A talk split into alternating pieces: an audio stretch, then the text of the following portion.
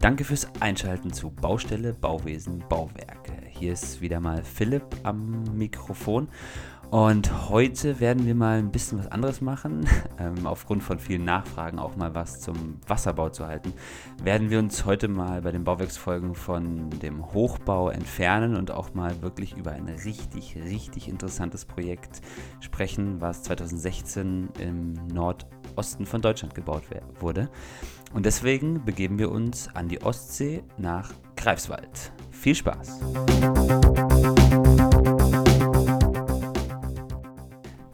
Ganz genau. Und zwar in Greifswald, wie schon gesagt, wurde 2016 ein ähm, sehr hochmodernes Sperrwerk gebaut. Ähm, aber bevor wir jetzt mal über dieses Sperrwerk an sich sprechen, würde ich gerne mal ein paar Jahre noch zurückgehen, nämlich in das Jahr 1872. Da gab es nämlich die äh, größte Ostseesturmflut, ähm, die natürlich die Stadt Greifswald auch heftig getroffen hat. Und ähm, ja, und das ist so ein bisschen so um den geschichtlichen Hintergrund, den man da an der Ostsee hat und warum es da auch diese Geschichte mit den Deichen gibt und den Hochwasserschutz im Allgemeinen, ähm, würde ich dazu gerne erstmal so einen kleinen Ausflug machen. Und zwar war das damals so, 1872, hm, dass es auf der ganzen Ostsee richtig starke Winde aus dem Südwesten gab. Die haben dann das ganze Meerwasser in Richtung Finnland geblasen. Das hatte dann dort zur Folge, dass in Finnland und in den nördlichen Teilen von der Ostsee, ähm, dass es da Hochwasser gab. Und gleichzeitig, weil das ganze Wasser aber in den Norden hochgezogen ist, gab es natürlich Niedrigwasserstände in Dänemark und in Deutschland. Äh, das hat dann dazu gefügt, geführt, dass eigentlich extra, kann man sich gar nicht vorstellen, was für Mengen das sein müssen an Wasser, dass eben die Nordsee ähm, der Ostsee eben Wasser zugeführt hat. Und klar, am Tag drauf, wenn sich dann dieses Hochwasser aus dem Norden wieder ausgleichen will auf dem normalen äh, Wasserstand der Ostsee, ist natürlich viel zu viel, viel, zu viel Wasser da. Ähm, und das hatte dann zur Folge, dass eben am Tag drauf, nach diesem, nach diesem krassen Sturm, ähm, die deutsche und die dänische Küste richtig krass überflutet wurde. Und gerade jetzt, wenn wir da natürlich, Greifswald war jetzt da als Stadt nicht die am krassesten betroffene, aber ähm, geschichtlich gesehen wurden da natürlich auch viele, viele Häuser zerstört, es sind Menschen ums Leben gekommen. Und ja, für die ganze Ostseeküste ist es einfach richtig, richtig geschichtlich, sind die halt geprägt von so Hochwassern. Und deswegen ähm, wurde da auch schon sehr früh angefangen, wirklich Deiche zu bauen und sich eben davor zu schützen. Und ganz besonders in Greifswald ist es eben so, also die Hansestadt Greifswald, Universitäts- und Hansestadt, ähm, die hat eben auch dadurch einen geschichtlichen Hintergrund, dass es eben eine Hansestadt ist. Es gab diesen Zufluss, also den Fluss, die Rieg, die in die, der in die Stadt führt und dann hinaus auf, ähm, auf den Greifswalder Bodden. Das ist so eine Bucht zwischen, ja, im Prinzip zwischen dem Festland und der Insel Rügen. Und ähm, ja, und so konnten die Schiffe dann einfach in die Stadt einfahren und äh, dieser Fluss, die Rieg, ist natürlich auch eine Bundeswasserstraße, die erhalten bleiben muss.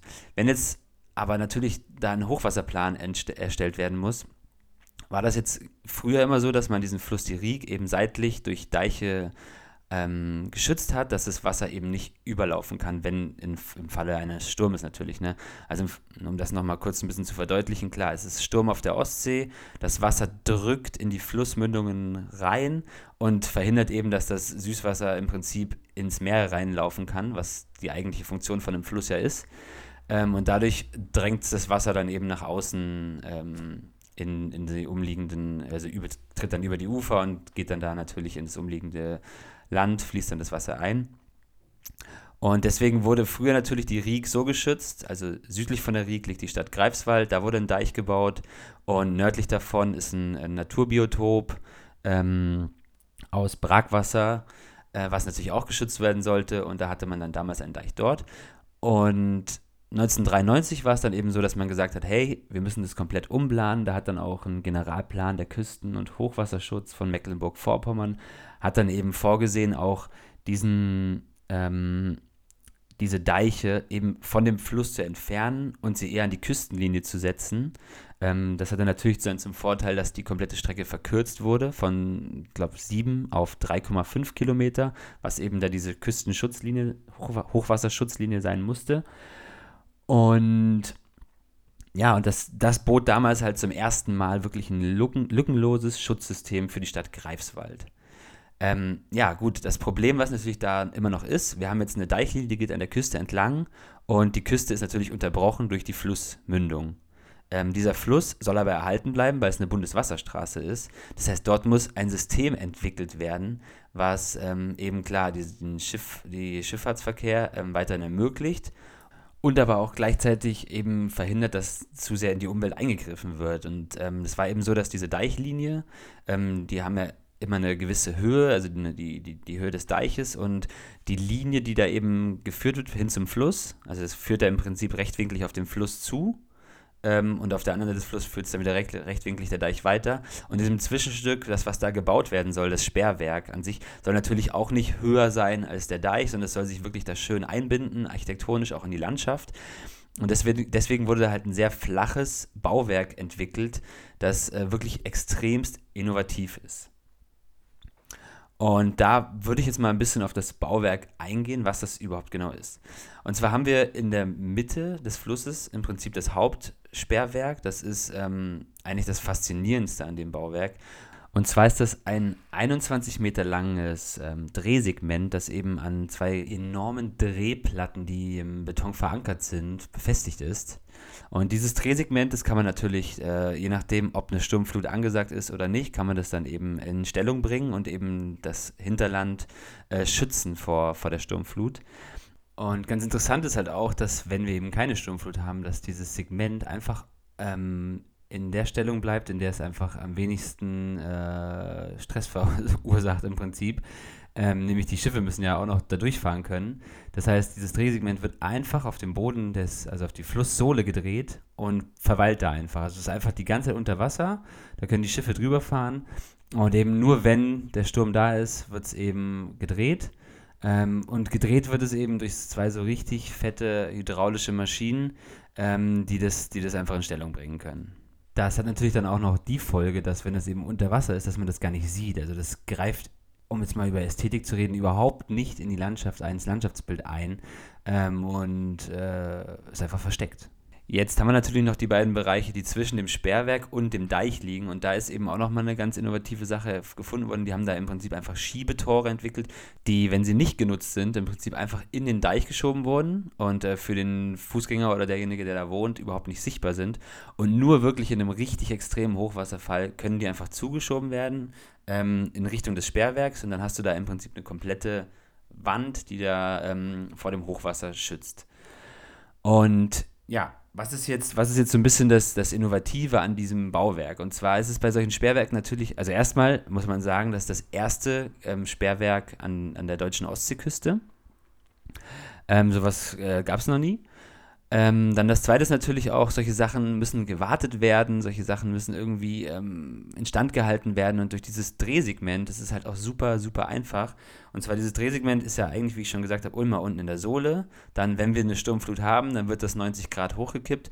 Und dadurch, dass wir aber diese ähm, Kreisdrehscheiben an den Seiten haben, können wir das einfach auch noch ein bisschen weiter drehen. Das hängt dann einfach oben falsch rum ähm, in der Luft über dem Wasser ähm, und da kann das einfach gewartet werden. Also es ist halt richtig genial. Es ist wirklich so, so ein paar, paar Moves, die da gemacht werden müssen und zack ist das Ding draußen und kann gewartet werden.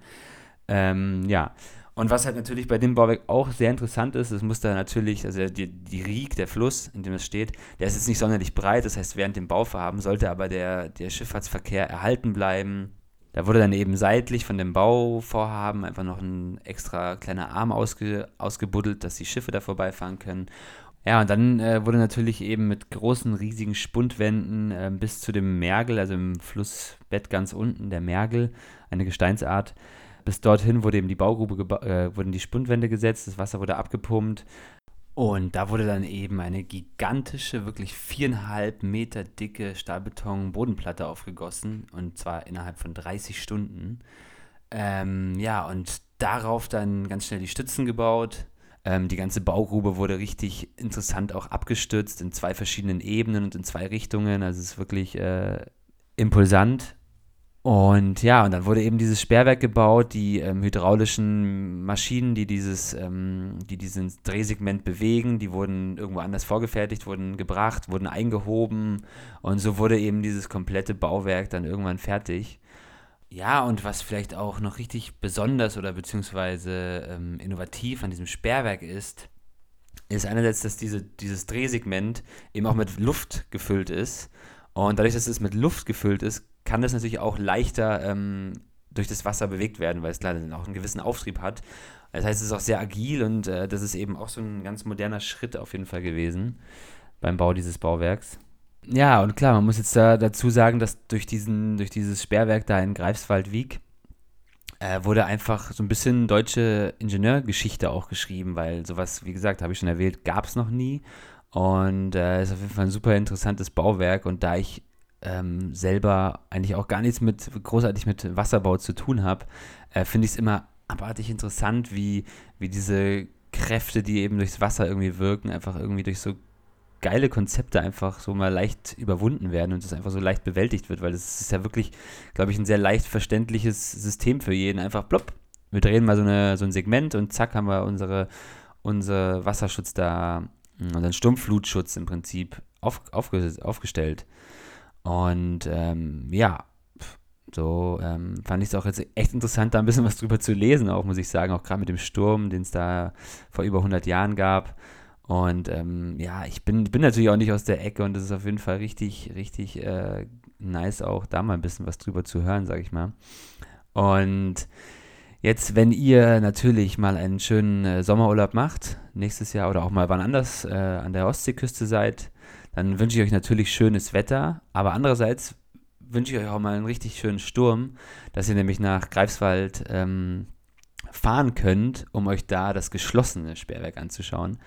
Ähm, sonst müsstet ihr das über irgendwelche YouTube-Videos YouTube machen, aber es ist auf jeden Fall eine Sensation bestimmt. Ich habe es selber nicht gesehen, aber würde das mir dann wünschen, wenn ich da wäre. Naja, jetzt müssen wir natürlich auch noch die Props verteilen, wer dieses Ding geplant hat, also von Ingenieursseite. Und das waren die Paulo und Lettner Ingenieure aus Berlin. Ähm, ja, die und natürlich die ganzen anderen Planer haben dann sogar für dieses Bauwerk den Deutschen Ingenieurbaupreis bekommen, da es nämlich zur Baukultur unseres Landes beiträgt. Das haben, hat die Jury gesagt. Und ähm, ich sehe das genauso. Ähm, ich hoffe, die Folge hat euch gefallen. Äh, ich hatte auf jeden Fall Spaß dran, mich da ein bisschen reinzulesen und äh, wollte das natürlich äh, dann auch gerne mit euch teilen. Ähm, einen Dank natürlich noch an den Ernst und Sohn Verlag, der uns das äh, Buch Engineering Made in Germany, also Ingenieurbaukunst, zugestellt haben. Ähm, das ist ein Buch über Bauwerke, die eben in den letzten Jahren in Deutschland gebaut wurden, oder nicht in Deutschland, sondern von deutschen Planern entwickelt wurden und das Sperrwerk in Greifswald-Wieg ist da eben auch mit drin und hat da wirklich, gibt gute Inspiration auch für uns hier Folgen zu machen. Und wir werden auf jeden Fall einige Bauwerke daraus ähm, hier vorstellen in der Bauwerkserie, weil die es einfach äh, wert sind auch. Und auch ein bisschen über die deutsche ähm, zeitgenössische Baukunst äh, zu berichten. Darüber aber dann mehr in den nächsten Folgen. Und bis dahin würde ich euch natürlich auch empfehlen, besucht unsere Homepage baustelle-bauwesen.de, da könnt ihr auch Kommentare hinterlassen oder auf Instagram baustelle-bauwesen. Ähm, da sind wir eigentlich am häufigsten, da könnt ihr uns auch einfach Kommentare schreiben oder Nachrichten schreiben, um einfach mit uns zu sprechen. Und wir freuen uns da auf alles. Bis dahin, Tchau!